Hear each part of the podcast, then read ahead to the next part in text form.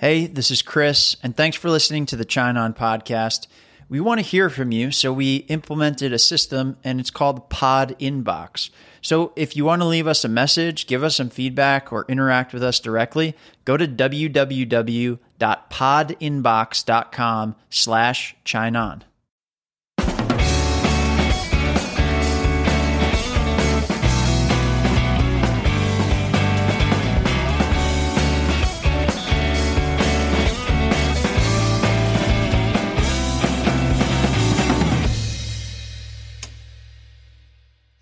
So, um, yeah, what do you think? You want to uh, you want to roll into it? Yeah, sure. Let's do it. Cool. All right. Well, uh, thanks for joining me, man. I appreciate it. Yeah. So, um, be here.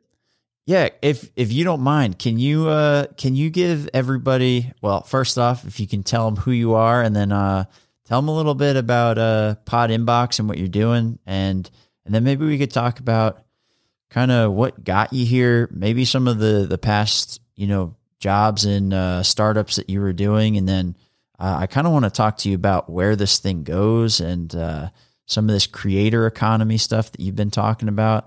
Um, but yeah, let's uh, let's start there if you're all right with that. Yeah, for sure. Yeah. So uh, my name is Pat Chung. Um, we met each other at a conference. What is it? About a month ago now. I feel Yeah. like it's getting close. Uh, it was a podcasters conference, so I was there because I had a booth there um, where we launched Pod Inbox, and I'm the founder and uh, CEO of Pod Inbox, and it's basically a uh, just a pretty simple tool for podcasters to use to get audio messages from fans. So it's a um, online platform. Uh, we just make it really easy for fans to go to a website that uh, the podcaster uh, sets up a page, and uh, the fan could just uh, click a button to leave an audio message. And uh, it's like a very social thing. So it's not just like voicemail. It's kind of like we're kind of, I guess, trying to destroy vo- voicemail on some level. Uh, voicemail is very kind of one to one. It's very private. Uh, so this is just more social, where you could, view, uh, I guess, not view other messages, but listen to other messages and kind of upvote them and so on and so forth. Yeah. Yeah, it's it's pretty cool. I've I've had a, a couple of my friends leave some voicemails on there. Um, the first one that ever got left on mine was a message from my friend Bill to my dad, uh, saying that he should get a medal for not murdering me and my brother because we're unbearable. so uh, yeah, if you want to see some of this stuff in action, um, yeah, podinbox.com slash chine on. Check it out. Nice. I love it. I'm gonna have to check that. out. I haven't. You haven't even shared it with me yet. I know. I'll check it out. I know. Um, so, uh, so on this stuff, I mean, how did you, how did you come up with this idea and what made you kind of start pursuing it as a company? Sure. So it kind of, um, I guess, just to take a little step back, um, uh, I guess you could call me a serial entrepreneur now. I, ha- I had another startup, a tech startup that I had before, ran it for about six years, and uh, it was in a totally different industry. It was, it was in healthcare. And uh, that was uh, it was a great company. Love the company, love the people, but um, healthcare is really hard. It's and uh, to be totally frank, I'm not sure if I have a huge passion for healthcare. Um, one of the the two other co-founders I have were both um, doctors. Uh, one with a was a former plastic surgeon, and one's an anesthesiologist. And uh, I, I'm just a designer. I'm a product designer. I, I've done UX design for a long time, and then in the tech world, something called product management. Did that for a long time, and I did product design. So I'm kind of one of these guys, you know, who could do a lot of things. So uh, kind of perfect fit for a startup, uh, which is what I've always kind of liked to do and had a passion to do. So after doing that, I uh, da- uh, so just to give full context, uh, that company got acquired about two years ago, and um, and then the uh, the acquiring company kind of worked with them for a little bit as is norm. Worked with them for about nine months, and I think during that time, you know, what a lot of founders do is, you know, they, they kind of go through this time where they uh, really try to decide if they want to kind of stick stay with the company that uh, acquired you, or maybe kind of go do their own thing. And a lot of entrepreneurs kind of do their own thing, so that's some you know that's something I, I was thinking about. And and in thinking about it um, one of the big things uh, i was thinking about was what am i passionate about uh, so podcast you know uh, was on the short list of one of those things um, and just, there's kind of a long story there too because sure. i didn't just go straight into podcast i actually spent about a year kind of maybe building this uh, other startup before Pod Inbox, and um, uh, I have a, I, I do have a passion for that as well. Uh, but before totally going in and launching that, I just did one more thought exercise. Really, Pat, what am I really passionate about? and that's how I kind of found uh, this idea around Pod Inbox. So, what was what was the answer to that question? But also, what was the startup that that you were or the idea that you were playing around with before you ended up going with this route? Sure. Um, that idea also, I, I, still think it's a good idea. And, uh, you know, we built a lot of technology around it and it's not really shut down yet either. Um, it's, uh, it's in real estate. So it was a tool for real estate agents. Um, it, it's just a simple tool. It's uh, it's in this uh, industry called Martech, marketing technology. So it's just a way for um, uh, real estate agents to build a website, uh, put all their listings on there, capture leads, email, uh, uh, send emails to those leads, and do some e- email automation and all that kind of stuff. So super useful. It's actually a very powerful piece of technology for real estate agents. Um, yeah, it still lives today. Um, but um, you know, when I was thinking, you know, what what do I want to do for the next five years of my life? Uh, it could be that, and and uh, on some level, it could still be that. I, I, I want to be uh, involved in some way in that project still, but what do I want to do day in and day out? Be a founder of, be a CEO of. Uh, and that's when I thought, you know, I really thought, what industry do I really like? What industry is kind of like a growing industry? And I'm a huge sort of believer in podcasts. Uh, been a fan for a long time, but haven't been a podcaster. I've kind of dabbled with the idea of starting a podcast for maybe, I'll, I'll, I'll be honest, to my shame, maybe for about three years and kind of failed year after year of launching a podcast. Uh, but still during those years, uh, I kind of considered myself like an early adopter of being a listener but just never being a podcaster. But um, in that journey of like trying to start a co- podcast a couple times, uh, you know, basically just fell in love with the medium even more, and maybe even more so, kind of fell in love with talking to podcasters. So, so that's something I really enjoy.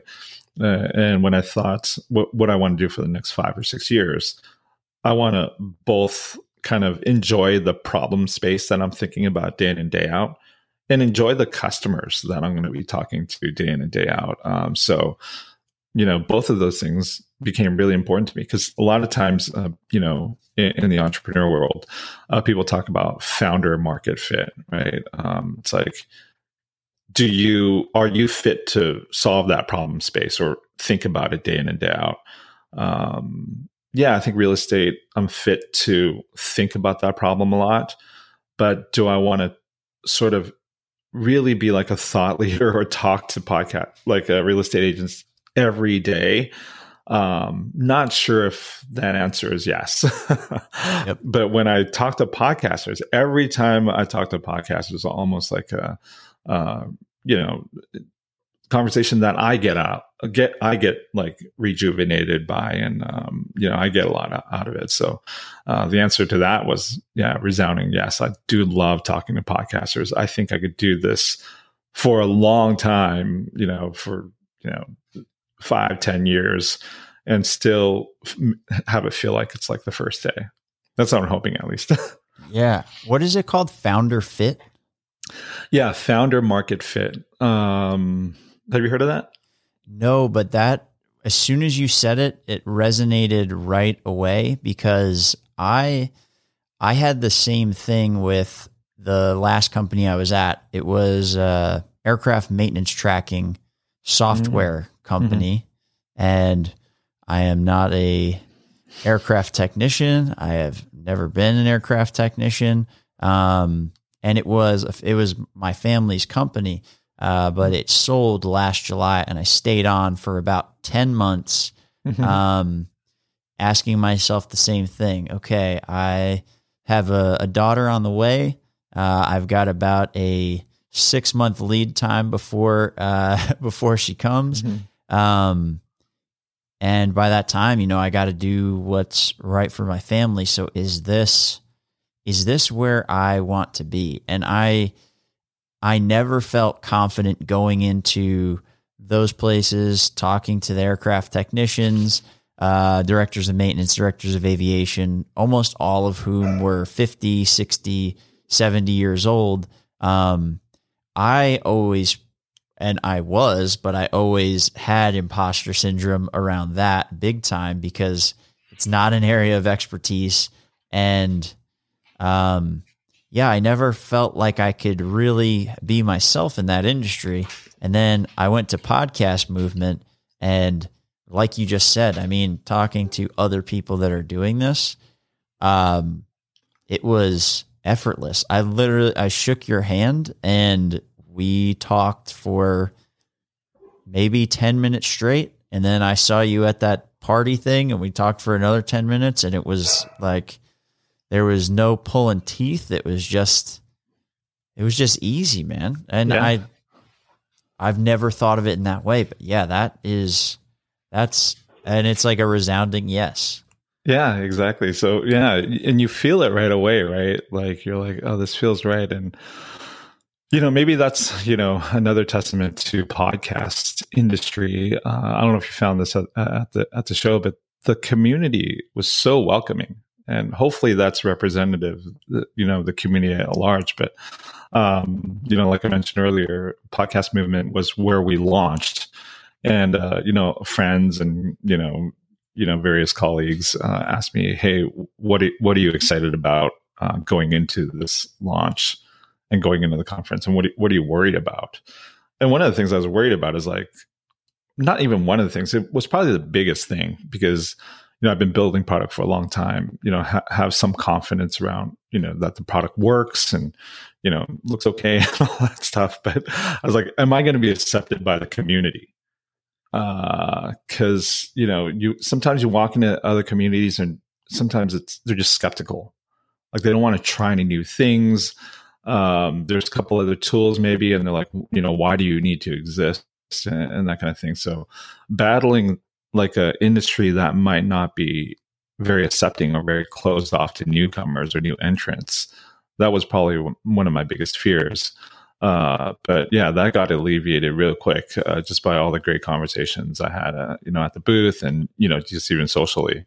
Uh, people were very welcoming. Um, hopefully, that means you know they like Pod Inbox, but even if it doesn't, it's just uh, it just seems like there's just great welcoming people in the industry. So yeah, something I'm pretty excited about um, diving into more and like going more to these events and just connecting with people more.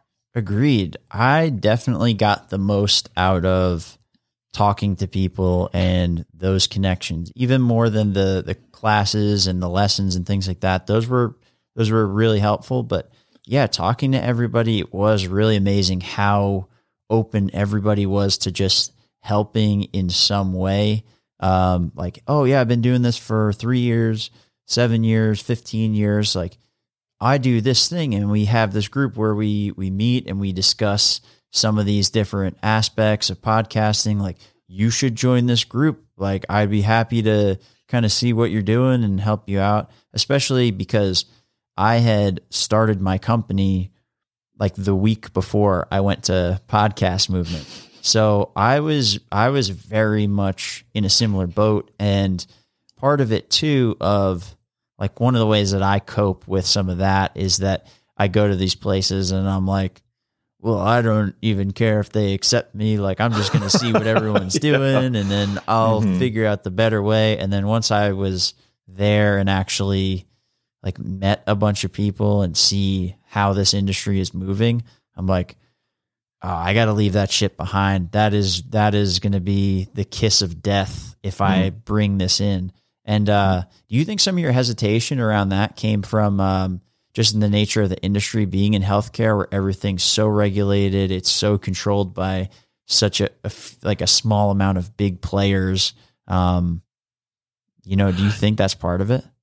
Yeah, that's a good question. Um, didn't really think about it before, but if I'm thinking about it now, um, yeah, I think you're. Yeah, it's not a fast moving industry. There are a lot of regulations, and I think the thing we were tackling in that industry was just it was a very hard problem to solve. And um, when you're trying to solve a very hard problem uh, in in an industry that maybe feels like there's not a great solution, they're gonna they're not gonna look kindly at an upstart. they're gonna you know be very skeptical that the solution that you provide is um, you know is going to work. I think. Um, so maybe that's where it came from. Um, yeah, I really had to dig back in my brain because it was, you know, it was, you know, probably the first year, you know, where it, it, it, we did a similar thing. We went to a conference and then we talked to, you know, some sort of maybe more complex healthcare systems in, in year one. And, you know, uh, you know, it wasn't all bad, but there, there were some, uh, sort of skepticism. Is, is this going to, um, you know, cross all the, T's and dot all the I's and uh, with, with, everything they need. Um, yeah, we were kind of a critical piece in, um, in, in healthcare systems managing their doctors and nurses. So it had to kind of be a little bit bulletproof. Um, yeah, so I think, yeah, I don't know if all healthcare is like that, but at least with our tool, you know, it definitely gives me, you know, sort of a little bit nightmares of what we went through in, in the very early stages of like trying to convince people, yeah, this actually works. Um, so obviously Pod Inbox is not as maybe mission critical or it's more of a fun tool, right? Um, so yeah. maybe that's why we're maybe a little bit more accepted. sure.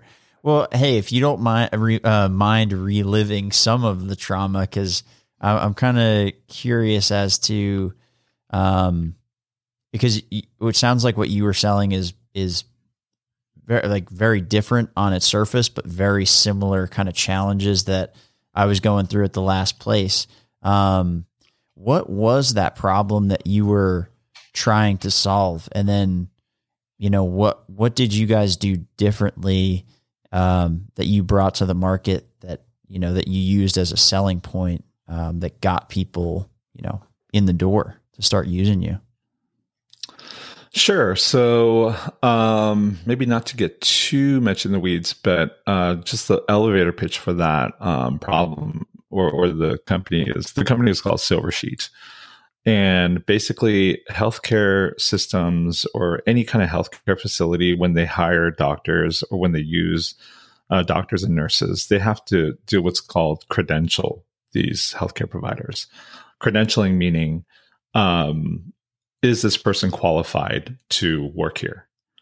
Uh, so when you're kind of dealing with like the qualifications and the credentials of doctors and nurses, it's or any kind of healthcare provider for that matter. Um, you know, it's very strict, right? They have to, you know, check off a, a, a huge checklist of uh, things that they've done to really um, um, qualify this provider.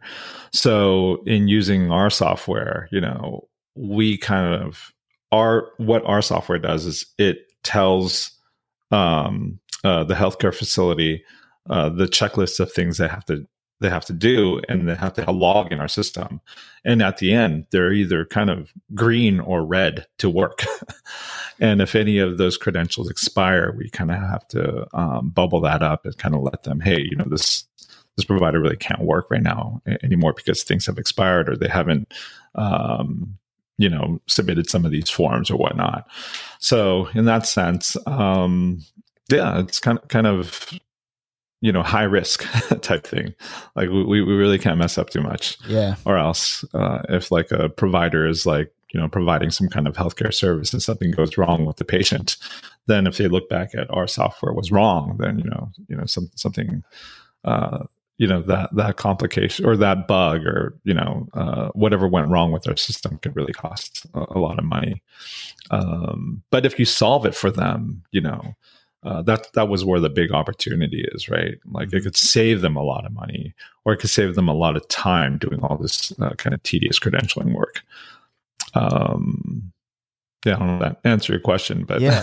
Yeah. that's that's the nature of what we did. Got it. Okay. So wh- where were some of those big challenges that you ran into in the the you know that first year? You said it was kind of like a nightmare dealing with that. Did it come from you know just the nature of going to these like large organizations and all of a sudden you have like scope creep in terms of the products uh like features and functionalities and security measures and and all that or where where did the real where were some of those real headaches that came from that?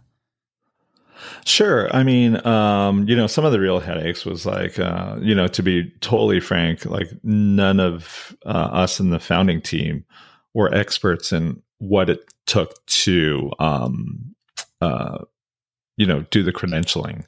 So we had to become experts. So that's one one of the first things we had to do. So we had to learn a ton about the in- industry and um, uh, become subject matter experts ourselves, even as we're getting people onto our board who were already experts.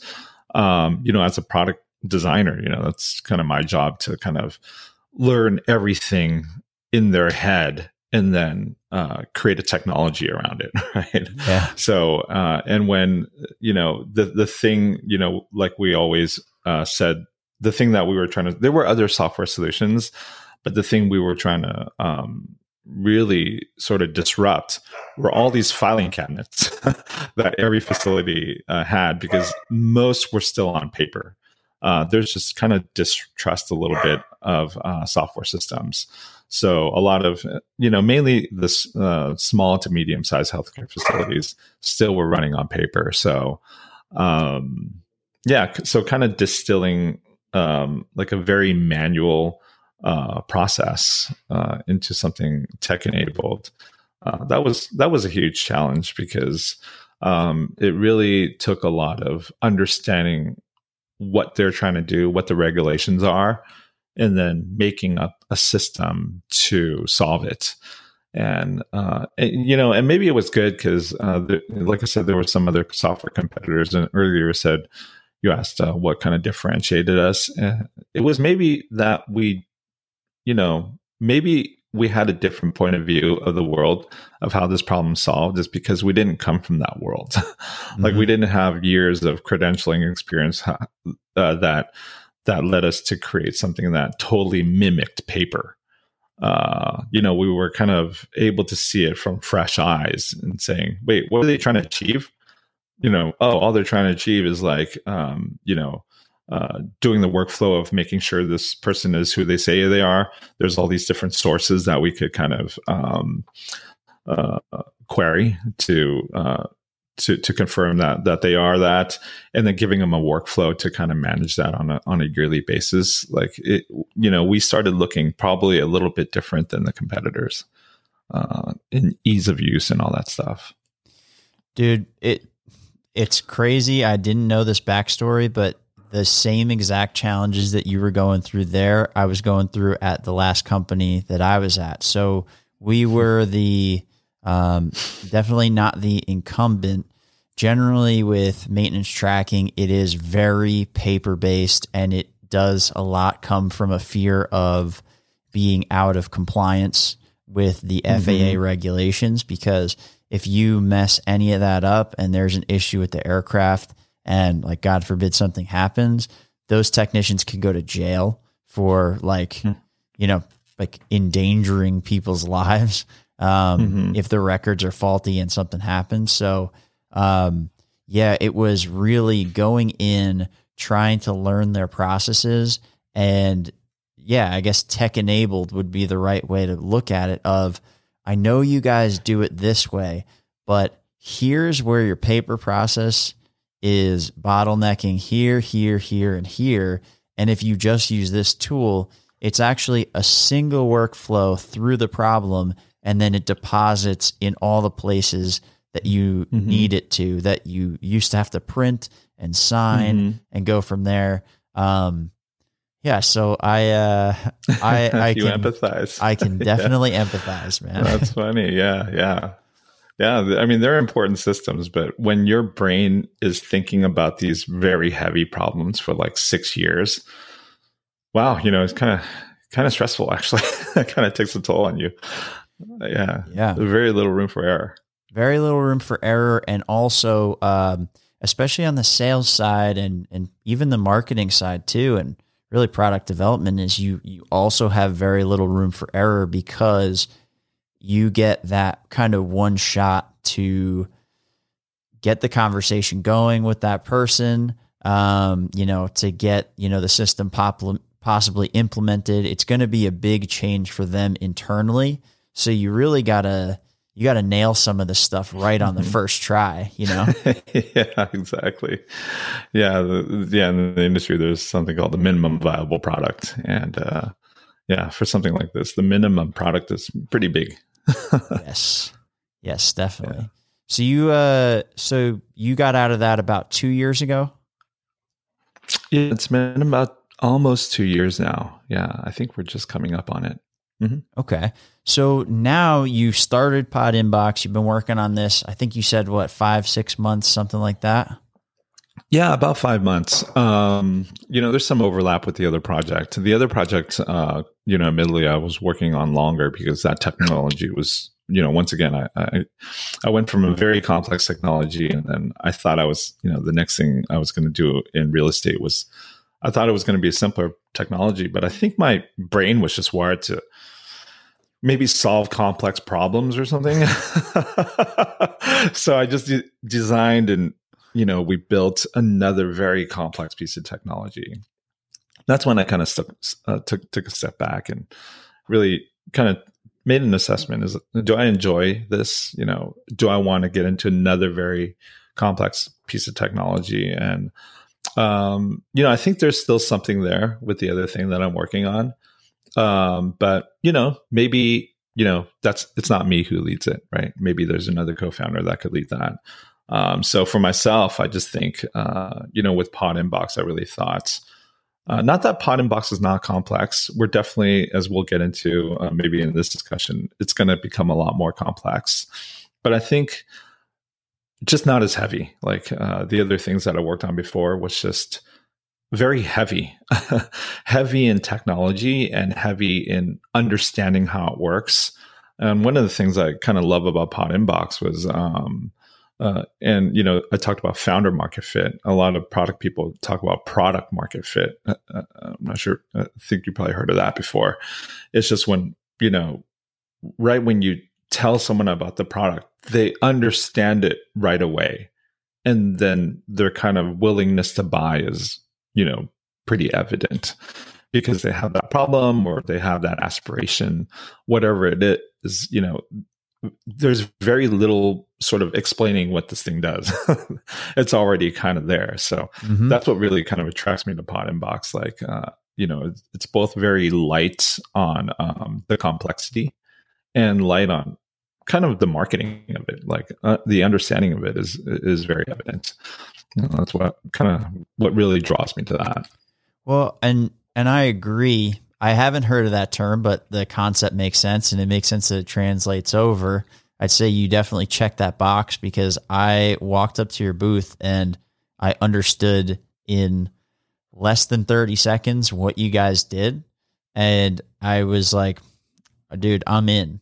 So, uh, yeah, like I'm already a customer of this service. It's it's pretty sweet. And I, I mean, I'm pretty excited to see how complex you get in this and uh, kind of cool to be along for the ride early on. But just based on where it's at now after five months of development, how nice it looks, and just like the the thought out nature of the like the the way the system works I'm I'm pretty pumped to see how you scale this and do all that. I'm not just blowing smoke because mm. mm. I've you. I've dealt with a lot of different softwares and like you know, there's a lot of shitty design out there and it's really not intuitive. Um, and so this this was cool. And so if you're I, I'd like to talk about some of this creator economy stuff and you know really where you plan on going with the company even if it's high level and we, uh, I don't know, we just see where this goes. But yeah, I definitely want to learn more about what you're what you're planning on doing with that. Sure. Yeah. Um, I guess maybe the first place to start is like, what is the creator economy? And um, I'm still kind of getting to know it. Um, uh, but maybe a summary is it's just you know currently in this day and age we live in, there's just a lot of people creating content, and these content creators um, need to start making a living out of um, maybe not need, but it'd be nice if they started making a living out of the content they create. And um, especially as more and more uh, people are not just doing it as a hobby, they're kind of thinking it as a side hustle first. And once they start getting some uh, revenue or, or some kind of traction, then they really start thinking, oh, wow, can I quit my job and start doing this? So, uh, that's kind of what we call the creator economy. That if um, if these creators can start uh, monetizing and kind of making it as their primary source of income. There's a whole economy around creators now. And um, so tools that are kind of supporting the creator economy is um, helps basically the exchange of the flow of money from people who consume that content to uh, put it in the pockets of uh, people who are creating that content. Um, and I think it, you know, I'm not 100% sure of this, but I think it usually, you know, doesn't, it's usually kind of like a direct support from, for, from audience and fans versus, uh, you know, up to now, it's, it's a lot of, um, you know, advertising was probably the biggest way content creators got their money, whether it's through blogs, display ads on blogs, or or whatnot. I think uh, you know today we kind of see that evolving in, into many different other other streams of income. Yeah, yeah. So so where do you, where does Pod Inbox kind of plug into that? Sure. So we're um you know because we're an audience engagement platform like even you know in, in a lot of uh, in our booth you know a, a, lot of our slogans were saying engage your audience. Uh, we kind of consider ourselves an audience engagement platform or a, a tool podcasters could use it to engage their audience. So, kind of our thought around where the place we are in in the creator economy is if fans and audience is engaging with the podcaster on this platform, they might also want to support them there. um, so we use this term super fan a lot. Uh, and, you know, I'm kind of writing a lot of, sorry, uh, sort of educational uh, material around what is a super fan or, or who are these fans that are just not your normal fans, but your fans who are actually engaging with you. And we love the term super fan. Uh, um, I don't know if you know who Pat Flynn is, but he wrote a book called Super Fan, and I really love the idea around super fan. And um, and you know the way I describe super fan is someone who not just passively listens, because I think a lot of podcasters probably the majority of the audience passively listen and myself too I, I, you know i think i subscribe to maybe 50 podcasts and i really don't actively engage in any, with any of them but there are probably several of them that i do engage um, you know whether it's on twitter or maybe in comments or something mm. that um, i would consider myself a super fan of and uh, you know when when i think of that term super fan um, you know, it usually starts with somehow you're actively engaging with them. And uh, if the, so what we teach is if a podcaster can identify who those people are, and they don't have to be a lot of people of your audience. It could, you know, maybe, you know, five to 10% of your audience at least know who those people are. So in our platform, we're like, if people are leaving you audio messages, like if you ask your fans to, you know, leave you a message about something like leave you a question or leave a story or something and those people who do it you know we we, we are kind of teaching podcasters that those are probably your super fans and um, you know one of the things we say it's like you know even i, I even think about my own behavior as a listener uh, whenever i do engage with a podcaster um, not only am i engaging with them i'm such a fan that i'm telling my other f- friends about that podcast, right? So I'm I'm now like an ambassador for that podcast. So I'm if I'm doing all these things, you know, the barrier to entry if a podcaster asks me to, um, you know, support some some monetary donation for them to keep it up and running, there's a high likelihood, you know, based on my behavior of actively engaging, that I will also be the person to support, right? So I think that's why we're looking at our platform as like, can we uh, help the podcaster receive monetary donations from their fa- super fans? It's kind of like the perfect uh, platform to do it because they're already taking action of doing something. And uh, if we give them a, se- several more actions to take, that might lead to helping uh, podcasters actually monetize from the the platform. Okay, got it. Yeah, so it's it's it's starting off by making it a place where people can engage and mm-hmm. be active and part of podcasting I think too that is interesting more than any other form of this kind of communication, especially depending on the type of podcast, is that for the podcast that I listen to, I kind of feel like I know that person. Like mm-hmm. if I was to meet them, I would really have to um, maybe like pump the brakes a little bit because I, it would be like, mm-hmm. hey, I'm not a stalker I just happen to have listened to you speak about a lot of things for thousands of hours.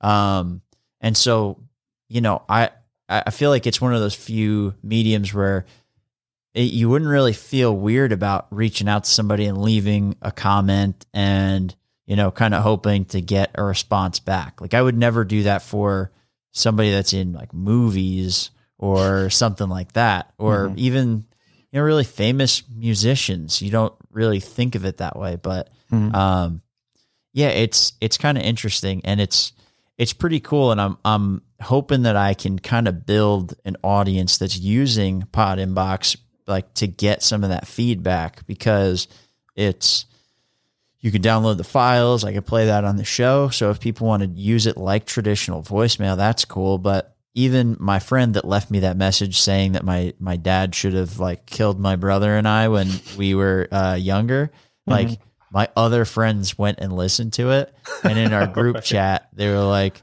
"Oh, Bill is spot on. Like he nailed it." Right. You know? Right. And so it's it's kind of cool that other people can be involved with that versus just getting to hear that on the show if it ever gets played, you know? Yeah, yeah. Um, you know, one one of the things we teach obviously is like exactly what you said. You download it and you play it on the show, and then the fans just kind of freak out and say, "Hey, I just heard myself on the show." That's like a one great use case. But um, you know, obviously, you know, I don't know if every podcaster is going to do that to every fan of kind of like promoting them on the show. So that's why you know the I think the feature that I, I, I like a lot is just the reply feature. I you know getting a so in our software in the platform we let uh, if a fan leaves a message you could uh, reply with a message too. So um, you know so, something that we teach a lot is you know if you reply like you said like you wouldn't really you know a lot of people feel a little bit sheepish or shy uh, maybe like tweeting at a movie star or something like that but for a podcaster, it seems like there's like a lot of opportunity for audience to engage with them. Maybe they're just like, you know, a little bit less, uh, you know, because they're in your ear every day, you just kind of think you could talk back with them, right? So we think this behavior will be, you know, fairly, you know, low barrier to entry. But if you actually heard back, um, even if you don't hear, you know, your audio clip on the show, if you hear back from the podcaster, it almost feels like, yeah, at that point you do have a relationship with them. So we're kind of excited to see how that plays out. If a lot of podcasters will kind of reply. Yeah, yeah, I hope so. I think the cool, I think the cool part about it too is it is a, it is a change in the um, like putting yourself out there aspect of it because I created a pod inbox with my show name on it. It's like I, I'm looking for that interaction so it does kind of create a, hmm.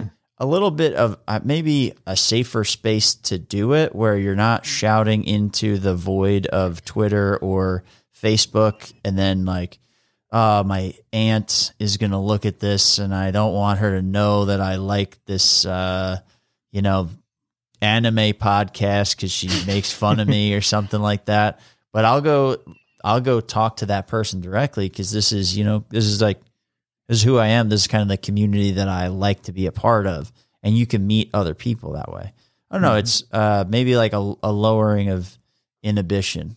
Mm-hmm. You just got to make mm-hmm. sure you guys don't get started uh, regulating by the uh, what is it ATF, alcohol, tobacco, and firearms. Oh, yeah. A little loosen inhibitions, but um, yeah, man. So, what do you see as the what do you see as the the kind of vehicle to create, uh, you know, more of a creator economy using something like this? Do you have ideas in mind, or uh, is it too early to share and uh, too far ahead of ourselves on this conversation? What do you mean? Uh, so, like, how do you see? So, right now, it's uh, you've got it as like a subscription base for the podcasters. How do you see growing this into a way to, uh, you know, monetize for podcasters, uh, for fans to get, you know, maybe whether it's exclusive content or whatever it might be? to start, um, you know, creating like an economy within the system. Got it. Um, like what? What is the mechanism? Sure, uh, we're playing around with a couple ideas. Um, might be a little too early to share. Okay, but um, you know the you know we're inspired by some of the other tools out there, and you know one of the big tools in the industry is Patreon.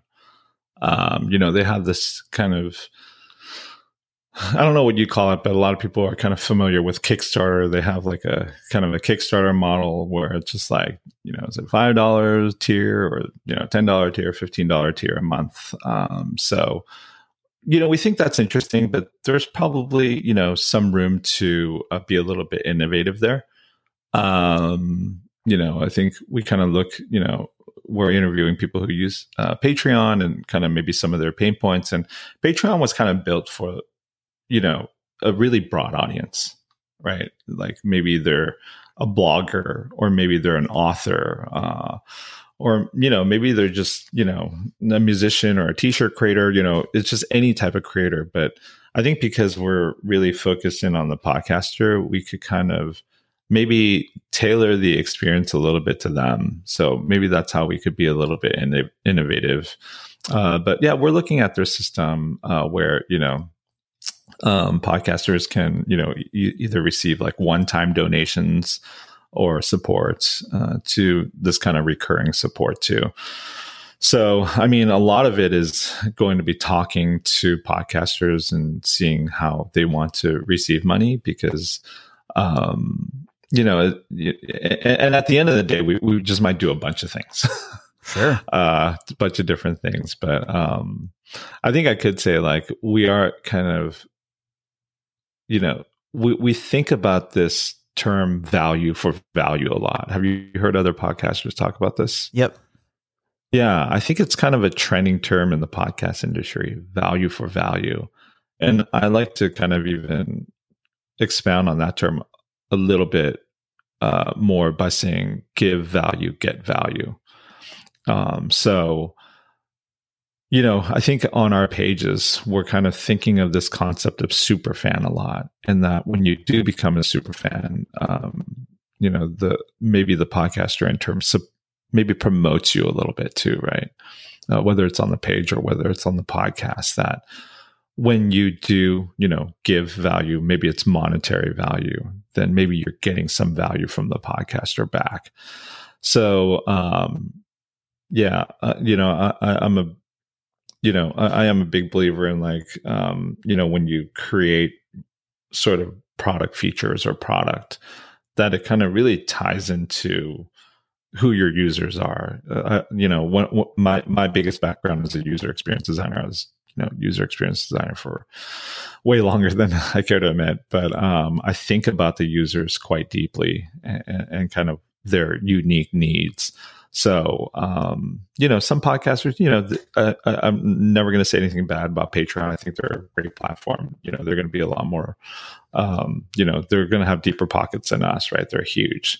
Uh, but I do wonder if there's some opportunity that some podcasters will be like, oh, Pod Inbox does it a certain way that will maybe fit podcasting a little bit better or this fit this use case a little bit better. Sure. um, yeah. I mean even on the pricing model that's another thing that we could innovate on right? Like you know as a venture back company that they are um, you know i'm not you know not to say anything disparaging but like they have to be a little bit greedy right? They have to get as much uh, sort of uh, maybe you know transaction percentage as kind of possible. Just kind of like what this whole thing that's happening with apple right? There's kind of been this revolt from apple that everything you know that's sold in the apple store uh, you know apple takes 30% tax right? Yeah.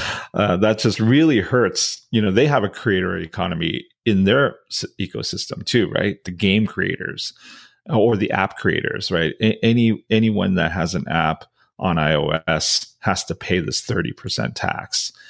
And a lot of people think that's not fair but you know and then i kind of think of i put myself in the shoes of uh, apple the public company. It's like well they have to keep growing right? They have to have this kind of outrageous tax. Um, and that's kind of even how maybe pod inbox and this company is a little innovative. It's you know my goal is to self fund and bootstrap this company. I don't know if i want to raise venture money for it uh, which gives me the sort of latitude to not be as greedy right um, you know maybe we just um, do it off a you know flat subscription fee uh, versus like a transaction. So, like, let's say you uh, earn I don't know two hundred dollars a month. You know, uh, I don't know what what the percentage cut from Patreon is, but you know, if it's twenty percent, then that's forty dollars a month that you have to pay, right? We probably don't need that. We just might need a ten dollar flat fee a month or something for something like that. So, yeah, we're playing around with some of these ideas yet. Um, I'm not trying to be cagey uh, half of it is I don't know. Yeah. We're still working on it. You know, we think it's probably about like maybe three months ish away. oh wow, that's uh, that's still pretty fast. And no, I don't view it as as being cagey on some of this stuff. It's when you're starting these things up, it's you really you don't know what the answer is until you know. And then once you know, you actually realize a month later that you didn't know when you knew. And it's totally different uh, Yeah. from what you first thought. Um, yeah. so yeah, it just it keeps rolling and growing. But um, yeah, I guess I'll, I'll announce this publicly. You know, if you need any uh, beta testers for any of that stuff, reach out. I'm more than happy to uh, help with that and uh, yeah, help wherever I can on that front. I would love that. I'll probably take you up on that. Yeah, we're definitely going to need someone to test some of these new features. That that rollout is going to be a big one um, because that will put us in this other industry. Yeah, yeah, the creator economy industry, and we want to you know have a pretty good launch for that too. Like we kind of see that as a launch in itself because um, then it, you know you know even with the current product we're somewhat of a platform but that one you know is sort of another type of platform. We could put be put in another category of things uh, which is really exciting for us. And to your point we are building really fast.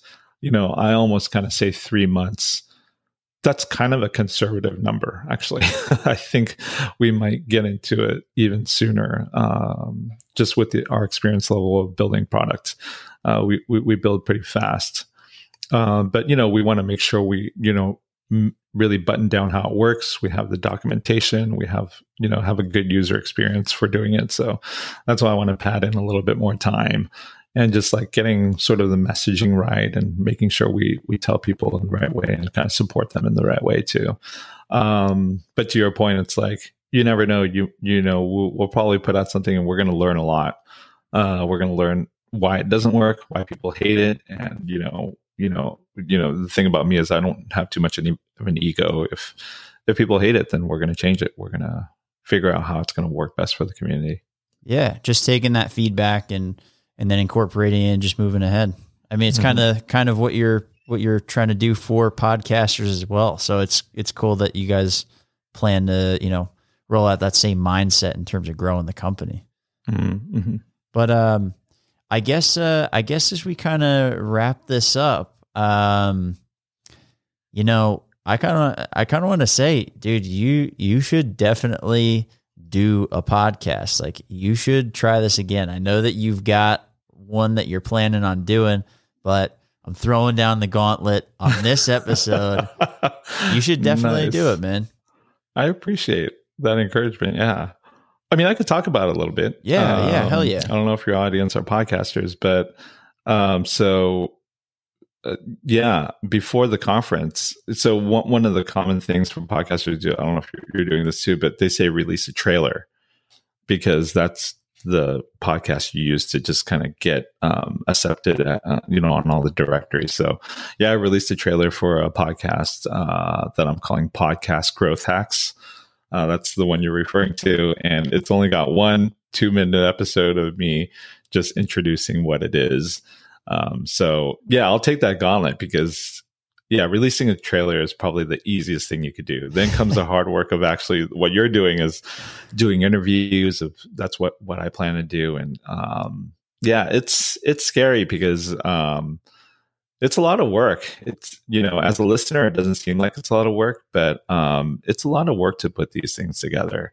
So, trying to figure out how I'm going to fit that into my life so it's repeatable because um, yeah, you know, like you, I just want to make sure I, I, could tell you're very systematic about it. You know, um, I want to be like that, right? I want to make sure I have that system down before I kind of, you know, tell the world this is going to happen a little bit. So, and if it um, if thanks. it makes you feel better, uh, this this systematic approach is I'm literally learning new pieces of the system and incorporating them within like five minutes of learning about them, and it's. uh it's a little controlled chaos, but you just just keep keep moving forward.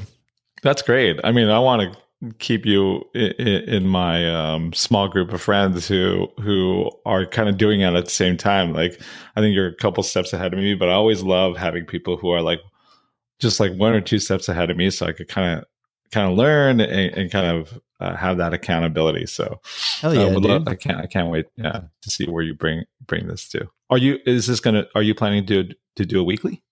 Um, I'm probably gonna do it more than that at this wow. at this pace with just these episodes I'm recording.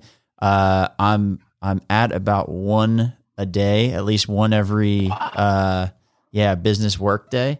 I really Love wanted it. to get a, a bunch of these banked up and then just releasing and going. And uh, yeah, I wanted to learn as much as possible about doing this, deal with as many of the pitfalls that I can, um, and mess it up on my own podcast before I go and ask uh, customers to pay me to do professional podcasts right. for them.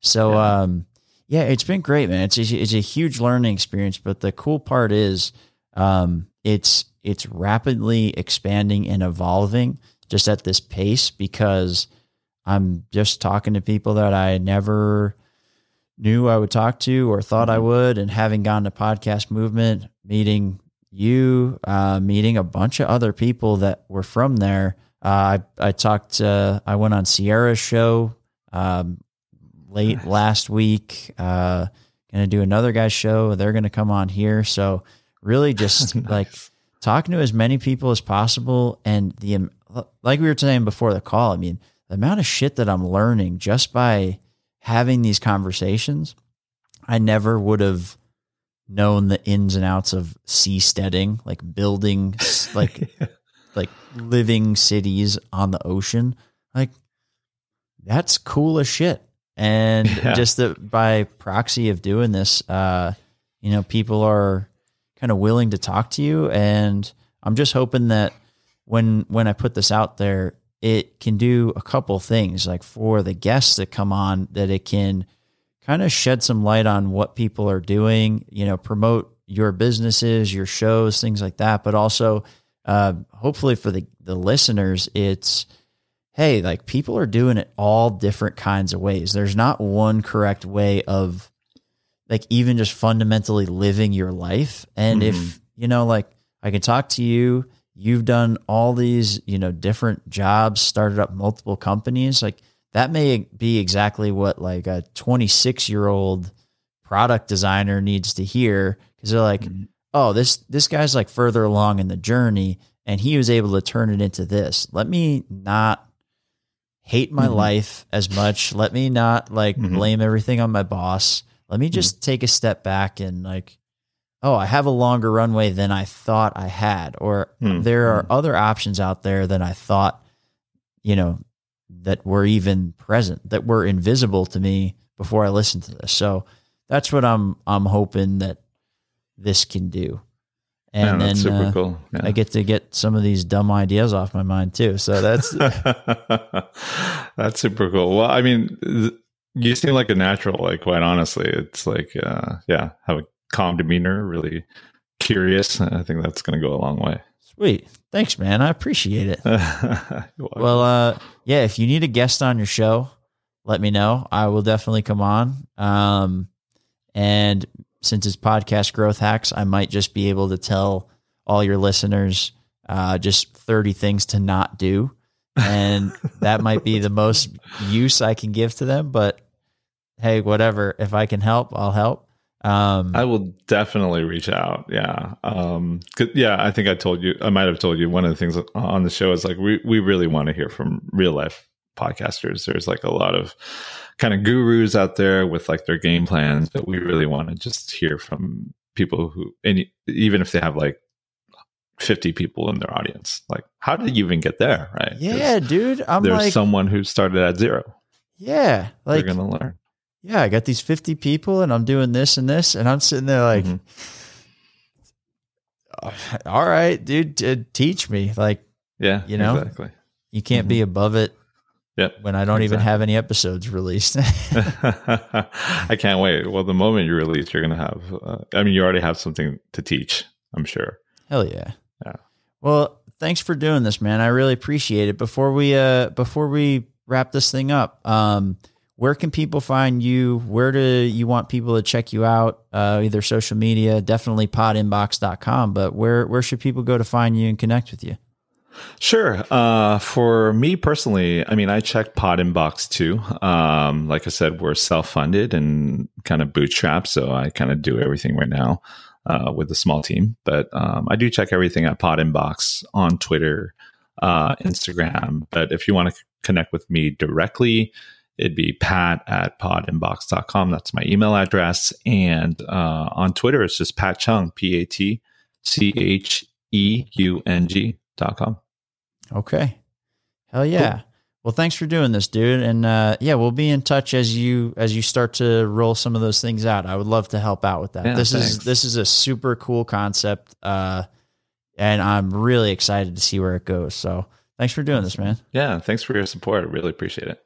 Hell yeah. All right. Well, thank you everybody for listening. I really appreciate it, and uh, we'll see you guys next time. Thanks.